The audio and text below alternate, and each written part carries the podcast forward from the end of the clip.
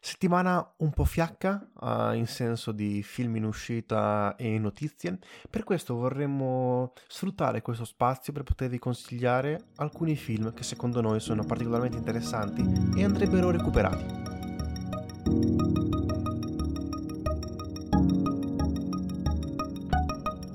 Guardando Netflix, eh, girando per caso alla ricerca di un film da, da guardare l'altra sera, mi sono accorto che mm, era presente un film di cui non abbiamo mai parlato, ma che ci ha particolarmente colpito, ovvero Animali notturni di Tom Ford. Tom Ford, il famoso stilista, che qui arriva alla sua seconda opera da regista, una opera che comunque ha ottenuto dei successi importanti, è uscita a Venezia e ha vinto il Leone d'Argento. Sì, il Gran Premio della, della giuria, quindi quello per la regia. Ovviamente vorrei aprire una piccola parentesi. Tutto ciò di cui parleremo sarà senza spoiler, quindi saranno consigli veramente molto, molto semplici e probabilmente un episodio abbastanza veloce da ascoltare on, on the fly. Partiamo dalla trama, la trama molto velocemente. Sì, la protagonista è Susan, e che lavora comunque nell'ambito dell'arte. Qui è una galleria d'arte. una galleria d'arte. Dobbiamo per forza parlare del, dell'inizio del film, perché secondo me è uno degli inizi del film più d'effetto. Più brutali, brutti e belli allo stesso tempo. Sì. Ci sono delle persone eh, vecchie e molto Sono grasse. delle eh, anziane signore obese e nude che si muovono e ondeggiano. Che rappresentano un pochino, eh, ma ci torneremo su questo discorso. Eh, parto direttamente dalla trama in breve. Susan, gallerista d'arte, riceve un pacco contenente un manoscritto inviatole e scritto dall'ex marito. Edward, il romanzo è dedicato a lei, ma ha un contenuto violento e sconvolgente che la porta a ricordare la relazione avuta con l'autore e al tempo stesso la porta a riconsiderare la sua stessa relazione e la sua vita. Inizia quindi, una volta che riceve il manoscritto, un secondo film, un film in cui lei si immagina quello che è accaduto e si iniziano a sfasare i piani temporali e i piani narrativi del, della narrazione del film, anche attraverso l'utilizzo di flashback e dei collegamenti fra la vita reale e la vita scritta, la vita che appare. Sì, questi collegamenti sono anche rafforzati dalla scelta degli attori che nel film sono stati a interpretare la parte invece narrata dal, dal libro, tant'è che entrambe le protagoniste, eh, sia del libro che eh, l'attrice Amy Adams, hanno i capelli rossi, questo c'è un collegamento molto diretto, e il eh, marito padre della famiglia nel libro è Jake Gilligan, che dovrebbe essere anche il il suo ex marito. E interessante notare come lui utilizzi moltissimo, probabilmente essendo proprio per via del suo passato da stilista, l'aspetto visivo. L'aspetto visivo è preponderante in questo film ed è per questo che volevamo parlare proprio dell'intro, per, per ricollegarci, perché con questa introduzione, con un'introduzione comunque di impatto, lui vuole quasi ricollegare eh, la, il momento che sta vivendo Susan con eh, l'incredibile... Vorrei, sto cercando parole per non risultare il più possibile offensivo. Con, eh, con quello che appare a schermo. E sono delle scene che vanno viste, secondo me. È proprio rappresenta attraverso come poter rappresentare attraverso una visione, attraverso delle inquadrature, eh, ciò che prova Susan, eh, ciò che per lei è diventato il mondo d'arte. Tant'è che vi sono tantissimi primi piani ravvicinati proprio su Amy Adams, una, una Amy Adams volutamente non perfetta o comunque struccata che cerca di mostrare dei, i difetti, i difetti che quindi si ricollegano proprio a questa introduzione. Il film è molto interessante, è un thriller. E cosa accade all'interno del manoscritto veramente in breve? La famiglia sta andando in vacanza nel west del Texas, viene raggiunta da tre criminali e praticamente il Jake Gilligan, cioè il padre, a, viene allontanato e va a cercare i soccorsi una volta che pensa di essere scappato alla morte e purtroppo uh, non riesce a trovare soccorsi abbastanza in fretta. E rapiscono, dovrebbero rapire la moglie e la figlia. Qui, e da lì in poi... Qui canto una cosa che se avete visto il film lo capite, se no no, la scena dove c'è il divano è molto bella, l'inquadratura col divano. Perché è una scena molto bella? Perché eh, Tom Ford dimostra di avere un occhio, eh, proprio da regista, che gli permette di, solo attraverso l'utilizzo di immagini, poter trasmettere i suoi, i suoi pensieri. È una cosa che non tutti i registi comunque riescono ad avere, dimostra una grande capacità e bravura di questo regista. Sì, proprio una maturità nel riuscire a sfruttare appieno la, l'immagine. Ovviamente questo anche dato il, il suo reale lavoro. Se ci pensi, è un film basato sulla realtà e sulle apparenze. Eh, questa, questa, dicotomia tra cosa è reale e cosa è, è falso eh, ci accompagna per tutto il film in maniera latente, eh, fino a poi arrivare a un finale che ho trovato geniale. Concordo. È, un'idea assolutamente geniale. Certuni magari non, mm, non, non li convince, non lo apprezzano, noi siamo di tutt'altro. Però idea. se tu lo guardi nell'ottica eh, di questo ragionamento è perfetto e riesce a concludere in maniera, in maniera geniale un film che rimane comunque allo spettatore. Sono passati molti anni e comunque io continuo a pensare a questo film e continuo a ricordarmi anche proprio l'estetica e le immagini e la fotografia. Una fotografia molto molto bella proprio per come ha scelto l'utilizzo dei colori. Anche, anche, l'idea banale di mostrare molte volte il rosso, il colore rosso, ovvero i capelli di, Ade- di Amy Adams e di conseguenza anche della protagonista del nostro racconto, è qualcosa che ti rimane. È una sensazione che riesce a rimanere anche alla fine, de- alla fine di questo film. E trovo che quindi Tom Ford sia riuscito eh, nel suo intento, sia riuscito a trasformare questa storia che non è sua e che quindi eh, lo porta ad essere uno dei registi, speriamo che faccia più film, speriamo onestamente, e lo porta ad essere uno dei registi da tenere d'occhio.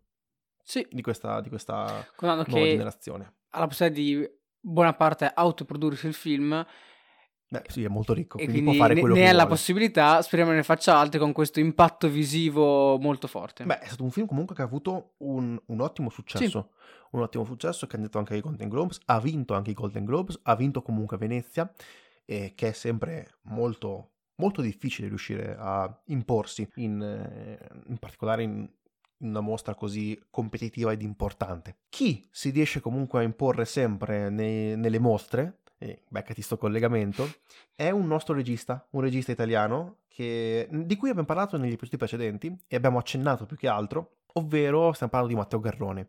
E qui vorremmo parlare di Dogman. Eh, Dogman che è il film che gli ha permesso di essere premiato al Festival di Cannes, eh, nonché uno dei film più importanti della sua carriera. Il film, fra l'altro, apro una piccola parentesi, ma l'ho già ripetuta nei episodi precedenti, è scritto insieme ai fratelli di Innocenzo, freschi vincitori del premio come miglior sceneggiatura alla Berlinale 2020, quindi una, un'ottima rappresentazione di ciò che è il cinema italiano attuale. Vogliamo parlare della trama, della trama sì, in breve? La, la trama molto in breve. Il nostro protagonista è Marcello, interpretato da Marcello Fonte, e vive nella periferia di Roma e ha un negozio di toletteria per, per cani e lui ha un ottimo rapporto con questi animali, divide il suo tempo tra questo lavoro, badare la, fig- eh, badare la figlia e avere contatti con un piccolo criminale locale, Simone, interpretato da Edoardo Pesce. E la storia è semplicemente di soprusi da parte di, di Simoncino nei confronti di Pietro, che è interpretato da Marcello, nella, nella banalità forse della violenza in un mondo post-apocalittico, in un, eh, in un mondo alla Matteo Garrone, una, una, favola, io mi piace definirla come una favola nera, una, una, fiaba nera che esplode completamente sul finale. Qui non servirebbe neanche ricord- evitare spoiler, perché il film di per sé racconta un fatto realmente accaduto, un fatto di cronaca realmente accaduto, e al tempo stesso ci porta a pensare, a ragionare sulla condizione umana e su che cos'è che porta ad essere persone violente. Perché abbiamo diversi tipi di violenza all'interno di questo film. Abbiamo una violenza fisica, che è quella che fa Simoncino su Marcello e su Pietro, il quale a un certo punto diventerà lui stesso il carnefice. e abbiamo anche una violenza mentale, che è la violenza che il mondo, secondo me, esercita sui, sui due protagonisti. Sì, che li va a eh, emarginare, soprattutto nei confronti di Marcello, eh, a seguito di alcuni eventi, sente proprio emarginato e quindi non ha nessun contatto con gli altri e questo comunque il, ha un grosso impatto su di lui perché era abituato ad avere un ottimo rapporto con i suoi vicini e con le, i clienti abituali e i loro cani. Proprio questo, da questo punto di vista è molto interessante come l'ambientazione giochi un ruolo principale preponderante all'interno della storia, perché loro si trovano in un mondo post, veramente post-apocalittico, è distrutto, è, vi è una decadenza delle, di queste coste romane e che un po' cozza con il lussurioso centro che andranno fra l'altro i protagonisti a, a incontrare nel mentre Simoncino porterà Pietro fare, ad aiutarlo per un, un, furto e si spostano in questa Roma idilliaca quasi, una, una Roma alla Fellini, mentre loro vivono in questo mondo che è veramente sembra che sia scoppiata una bomba atomica e, ed è molto, molto brutto ma bello perché allo stesso tempo perché riesce a essere un'ambientazione onirica decadente molto italiana, ma allo stesso tempo molto universale. Cioè questa storia può essere trasportata, secondo me, in qualsiasi parte del mondo e comunque potrebbe avere la sua, la sua forza. Il film è perfetto. Non credo che abbia dei punti negativi e solamente con il tempo ci accorgeremo che Garrone potrebbe essere uno dei registi più importanti nella storia italiana. Attualmente è sicuramente dei registi eh, in, in carriera quello più conosciuto all'estero, secondo me, e quello che può permettere eh, veramente il salto di qualità al cinema italiano. Lui fa sia cinema di genere, che è un argomento che avevamo preso negli episodi precedenti, sia cinema d'autore. È proprio la perfetta rappresentazione di questa figura e molto apprezzato anche all'estero, in particolare nel panorama europeo. Non, e infatti mh, è presente in tutte le mostre internazionali d'arte cinematografica. Eh, lui credo che sia ormai un abitué di, di Cannes e era comunque anche presente a Berlino per, eh, per Pinocchio, per la distribuzione internazionale di Pinocchio.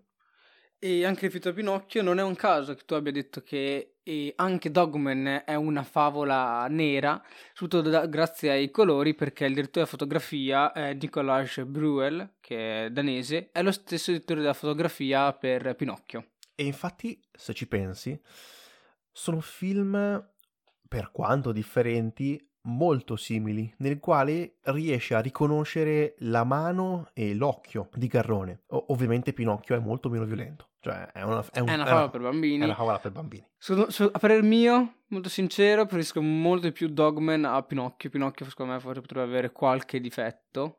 Sì, però come, come ti dicevo, um, come, come, ne parlavamo nell'episodio in cui abbiamo parlato di Pinocchio, eh, Pinocchio aveva un obiettivo. Era un film per famiglie e per questo sì. dovevi, secondo me, Garrone doveva togliere il Garrone dal film. Concordo, però secondo me ci sono certe cose che funzionano meno in Pinocchio rispetto a Dogman. Una cosa che, di cui bisogna sicuramente parlare quando parliamo di questo film è l'interpretazione di Marcello Fonte nei panni, nel panni del Canaro, nei panni di, di Pietro. A livello fisico riesce a calarsi in, in una parte eh, molto difficile perché da persona che eh, riceve e subisce eh, angherie e, e, odio da parte di Simoncino, Edoardo Pesce anche lui gigantesco, veramente anche a livello fisico stiamo parlando di due attori che si sono molto concentrati sulla fisicità e su, sui volti, che è un, alla fine anche un, un punto in comune con Pinocchio, la ricerca del, dei personaggi, di personaggi molto molto, caratteri- molto caratteristici che possano raccontare loro stessi solo attraverso lo sguardo una, una storia. E tant'è che Marcello Fonte ha vinto premio come miglior attore a Cannes, un premio importantissimo che gli ha cambiato la carriera. Tutta la scelta dei personaggi di contorno che vanno che sono anche alla fine non sono tantissimi, sono veramente pochi, è una scelta azzeccata, quindi il casting secondo me dei film di Garrone si rivela essere eh, ancora una volta molto azzeccato, è una scelta molto accurata e che permette di dare al film una profondità maggiore di quella che No, già, cioè è un film di per sé molto importante. Una cosa di cui vorrei, vorrei far notare, e, e probabilmente è una mia interpretazione, è come Marcello Fonte ed Edoardo Pesce rappresentino all'interno del film due anime che si possono contrapposte, che si possono trovare all'interno di ogni persona. È questo che rende il film così universale. Perché abbiamo da una parte una, una personalità molto più mite, incline a subire eh, abusi, e dall'altra abbiamo una personalità molto più abusiva, ma al tempo stesso pelo più, come posso dire, cattiva ma banale, la banalità del male eh, okay, in questo film. No. E se li racchiudi insieme, rappresentano probabilmente due sentimenti che all'interno di ogni persona, bene o male, sono presenti. È molto interessante come tutti alla fine possano diventare personaggi, persone cattive, possono avere al loro interno la malvagità e il male. Così come ce l'ha Edoardo Pesce, come, cioè Simoncino, così come ce l'ha il personaggio di Marcello Fonte. Ed è questo che rende il film molto affascinante e lo rende particolarmente universale. Ed è per questo che ha avuto un ottimo riscontro anche all'estero, perché è una storia italiana, sì, ma è una storia universale. Ci può stare come... come sì, è una visione eh, particolare, però ci sta. E fra l'altro riprende moltissimo eh, è un film nella piena estetica di Garrone, se ci pensi. È un film che puoi riconoscere Pinocchio, come ci puoi riconoscere l'imbalsamatore, così come ci puoi riconoscere Gomorra. Ci riconosci tutto ciò che è Garrone ed è per questo che è un grandissimo film. Riesce a essere Garrone al 100%. Sì, riesce a, essere, riesce a essere nel pieno dello stile di Garrone. Altro, e volevo volevo per forza parlare di questo film, prima o poi avremmo dovuto parlarne. Credo faremo prima o poi una, una, una monografia su questo grandissimo regista italiano. As- Vorresti fare una, una monografia anche su Sorrentino, non so, sei un grande fan. Adesso faccio il collegamento con il prossimo film. prossimo film. Come l'ex marito di Susan ha una rivalsa su Susan, come Marcello ha una rivalsa su Simone o Simoncino, nel prossimo film la comunità afroamericana ha una rivalsa sui suprematisti bianchi negli Stati Uniti. È un film di rivalsa. Eh, scusami, eh. È, un epi- è, un episodio basato sulla rivalsa. Parliamo di Black Clansman, eh, che oramai sono tutti film bene o male che dovrebbero essere usciti in, in DVD e Blu-ray, quindi possono essere facilmente recuperabili. Sì, sono tutti del 2018 se non sbaglio. E di conseguenza, anzi, molti sono presenti anche sulle piattaforme di distribuzione. So che sicuramente Dogman è uscito il primo marzo su Netflix, quindi se non lo guardate, avete Netflix e non lo guardate, siete brutte persone, molto molto cattive. Sappiate che se vi incontriamo per strada vi picchiamo come se fossimo Simoncino sperando che voi non diventiate i nostri marziani, diventate i nostri, i nostri canari. Sarebbe una fine perfetta, un finale di stagione per questi episodi di podcast eh, molto molto interessante. Parliamo però di Blanksman, eh, che racconta la storia di Ron Stelworth, un afroamericano detective della polizia, eh, nel, in questo Texas eh, rurale, che decide di infiltrarsi nel locale, nella loca- nel locale club, locale comunità delle Ku Klux Klan. Per fare ciò, dato che lui è, è... nero, è nero. quindi è facilmente, eh, dire, sgamabile come persona e si avvale dell'aiuto di un suo collega, Flip Zimmerman. Detto anche Adam Driver. Esatto. Che conferma ancora una volta di essere uno degli attori emergenti, oramai forse neanche più emergenti, esatto. cioè uno degli attori sulla cresta dell'onda di Hollywood, una delle figure più interessanti eh, di, di questa nuova Hollywood, anche indipendente. Lui nasce molto, in, lui arriva per un film non proprio indipendente come Star Wars, ma attraverso la notorietà e l'indipendenza che ottiene da questo film, poter andare ad giocare e lavorare su film molto indipendenti. Sì, anche su ruoli molto diversi, molto particolari. Infatti abbiamo visto anche nel film I morti... Non, non muoiono mai di Jim Jarmusch, è un'interpretazione, un film che, con, che a me mi è ancora rimasto, io l'ho visto ed è ancora rimasto, quindi molto bello e molto divertente e che consiglio a tutti di recuperare. Ecco, se volete un film veramente divertente, I morti non muoiono mai. Parliamo però di Blanks, di Blanks Clanman di Spike Lee. Ovviamente è un regista molto importante del panorama americano. Può Stiamo- essere più o meno apprezzato, personalmente dipende dai film. però che ha una visione molto politicizzata e in questo film riesce a trasmetterla senza prevaricare sulla storia. Eh, la storia non è sua, inizialmente il film doveva essere girato da Jordan Peele, lui quindi è subentrato perché Jordan Peele aveva altri impegni, tra- credo che dovesse girare eh, Us e poi anche la nuova serie di Amazon che è uscita recentemente, Hunters, e quindi passa la palla a uno dei registi, diciamo, non incline a scendere a patti con le grandi produzioni. Sì, mantiene abbastanza la sua posizione di autore e, e quindi sì, si contrappone alle Rappresenta- produzioni. Perché alla fine, per parlare del film, devi sicuramente parlare di Spike Lee, eh, che è una voce lucida e, e cinica e riesce a generare potenti immagini, potenti dipinti molto di intrattenimento, perché comunque è un film per le grandi masse che possono guardare molte persone, ma al tempo stesso al suo interno inserire dei- della politica, delle sue idee sociali che quindi riescono a passare attraverso lo spettatore. Quindi secondo me è grande cinema. Black, Black Clansman, è che ha quelle 3K all'interno, difficile è difficilissimo da pronunciarlo. pronunciarlo, è grande cinema e consiglio a tutti di guardarlo e recuperarlo perché è un film molto gradevole per come svolge la storia. Eh, cosa interessante, e qui faccio un collegamento con Jojo Rabbit, per tutti i film, e ripeto, tutti i film molto di, di- dove si racconta comunque una figura malvagia, come, come possono essere i nazisti o come possono essere in questo caso i nazisti, bia- i nazisti del Ku Klux Klan, tutti, tutto il Ku Klux Klan sono rappresentati come degli stupidi. Un sono completamente imbecilli. in Django Unchained. Sì, sono completamente imbecilli ed è la, magli- la migliore rappresentazione per poter rappresentare queste- questa malvagità. Perché al tempo stesso sì, li deridi, ma ti accorgi che se degli stupidi come loro riescono a fare dei danni così grandi, te pensa se fossero intelligenti. pensa.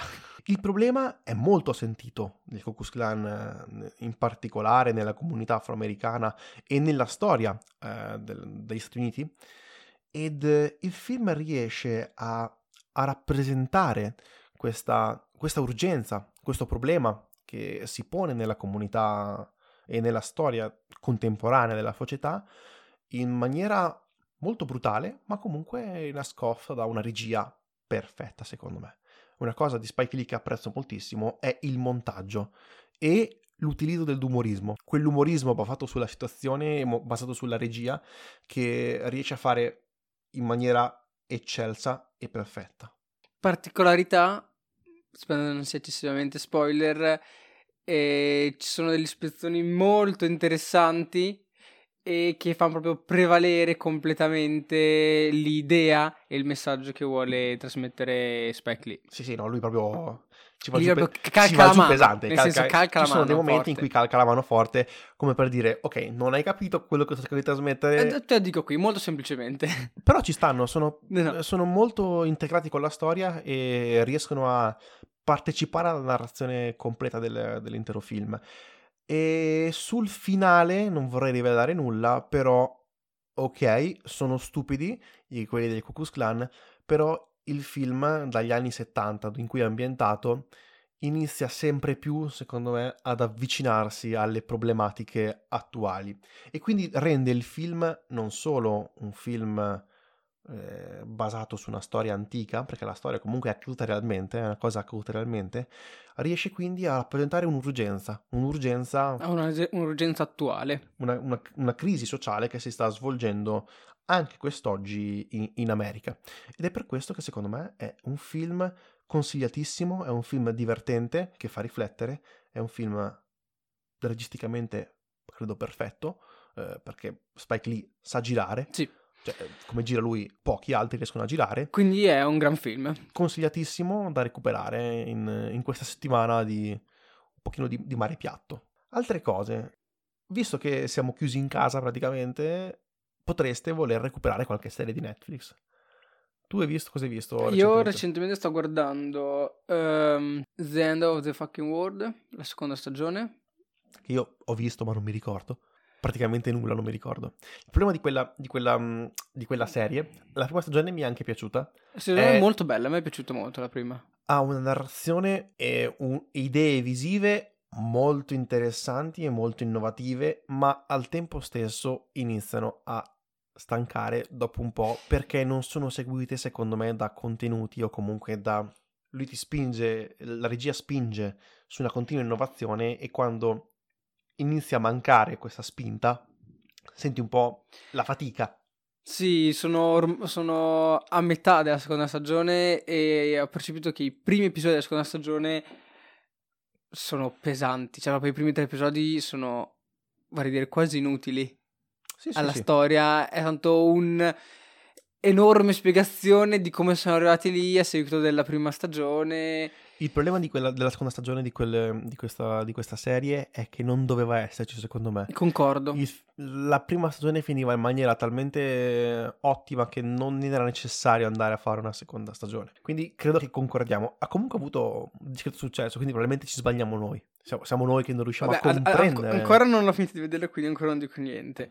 E tu hai detto che sì, visivamente molto bella, belli, sì, belli colori. Alla fine, io personalmente noto che la gestione delle luci è abbastanza classica perché non hanno particolarmente ombre sui video, sono talvolta sembrano quasi piatti. Cioè, sono belli tutti i colori, un po' sbiaditi, desaturati, eh, che rappresentano il mondo come nella prima stagione, però non, hanno, non c'è un'incidenza, un utilizzo di luci molto particolare. Però se ci pensi è un'ottima regia per la televisione. È una regia che secondo me è perfetta per, eh, per un prodotto audiovisivo dedicato alla televisione. Concordo. Non devi guardarlo secondo me come un prodotto per il cinema, devi guardarlo come un prodotto per il televisivo e in quel mondo è un'ottima, è un'ottima scelta. Tra l'altro, eh, parlando di serie TV, è uscita su Netflix la nuova stagione di Better Call Saul. È vero, ho iniziato a guardare, ho iniziato a guardare i primi episodi Anch'io dovrò, dovrò- io devo ancora iniziare a guardarla. e sono molto belli, sono molto interessanti, molto... iniziano a collegarsi, iniziano a Oh, tornare tutti i punti, iniziano a Mm, tornare ottimo. e c'è anche un collegamento con il camino.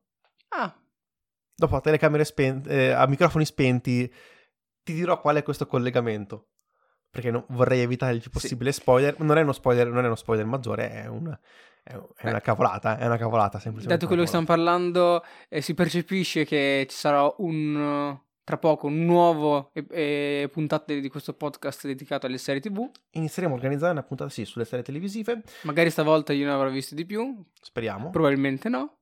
e inizieranno ad arrivare un pochino di monografie o se avete anche dei consigli, dei suggerimenti da darci, potete facilmente trovarci su Instagram, Effetto Vertigo Podcast e su Facebook. Per oggi direi che possiamo finire qua, eh, siamo andati anche abbastanza lunghi rispetto alle aspettative. Eh, io sono Tommaso, Io sono Aurelio. questo è Effetto Vertigo. Grazie, arrivederci.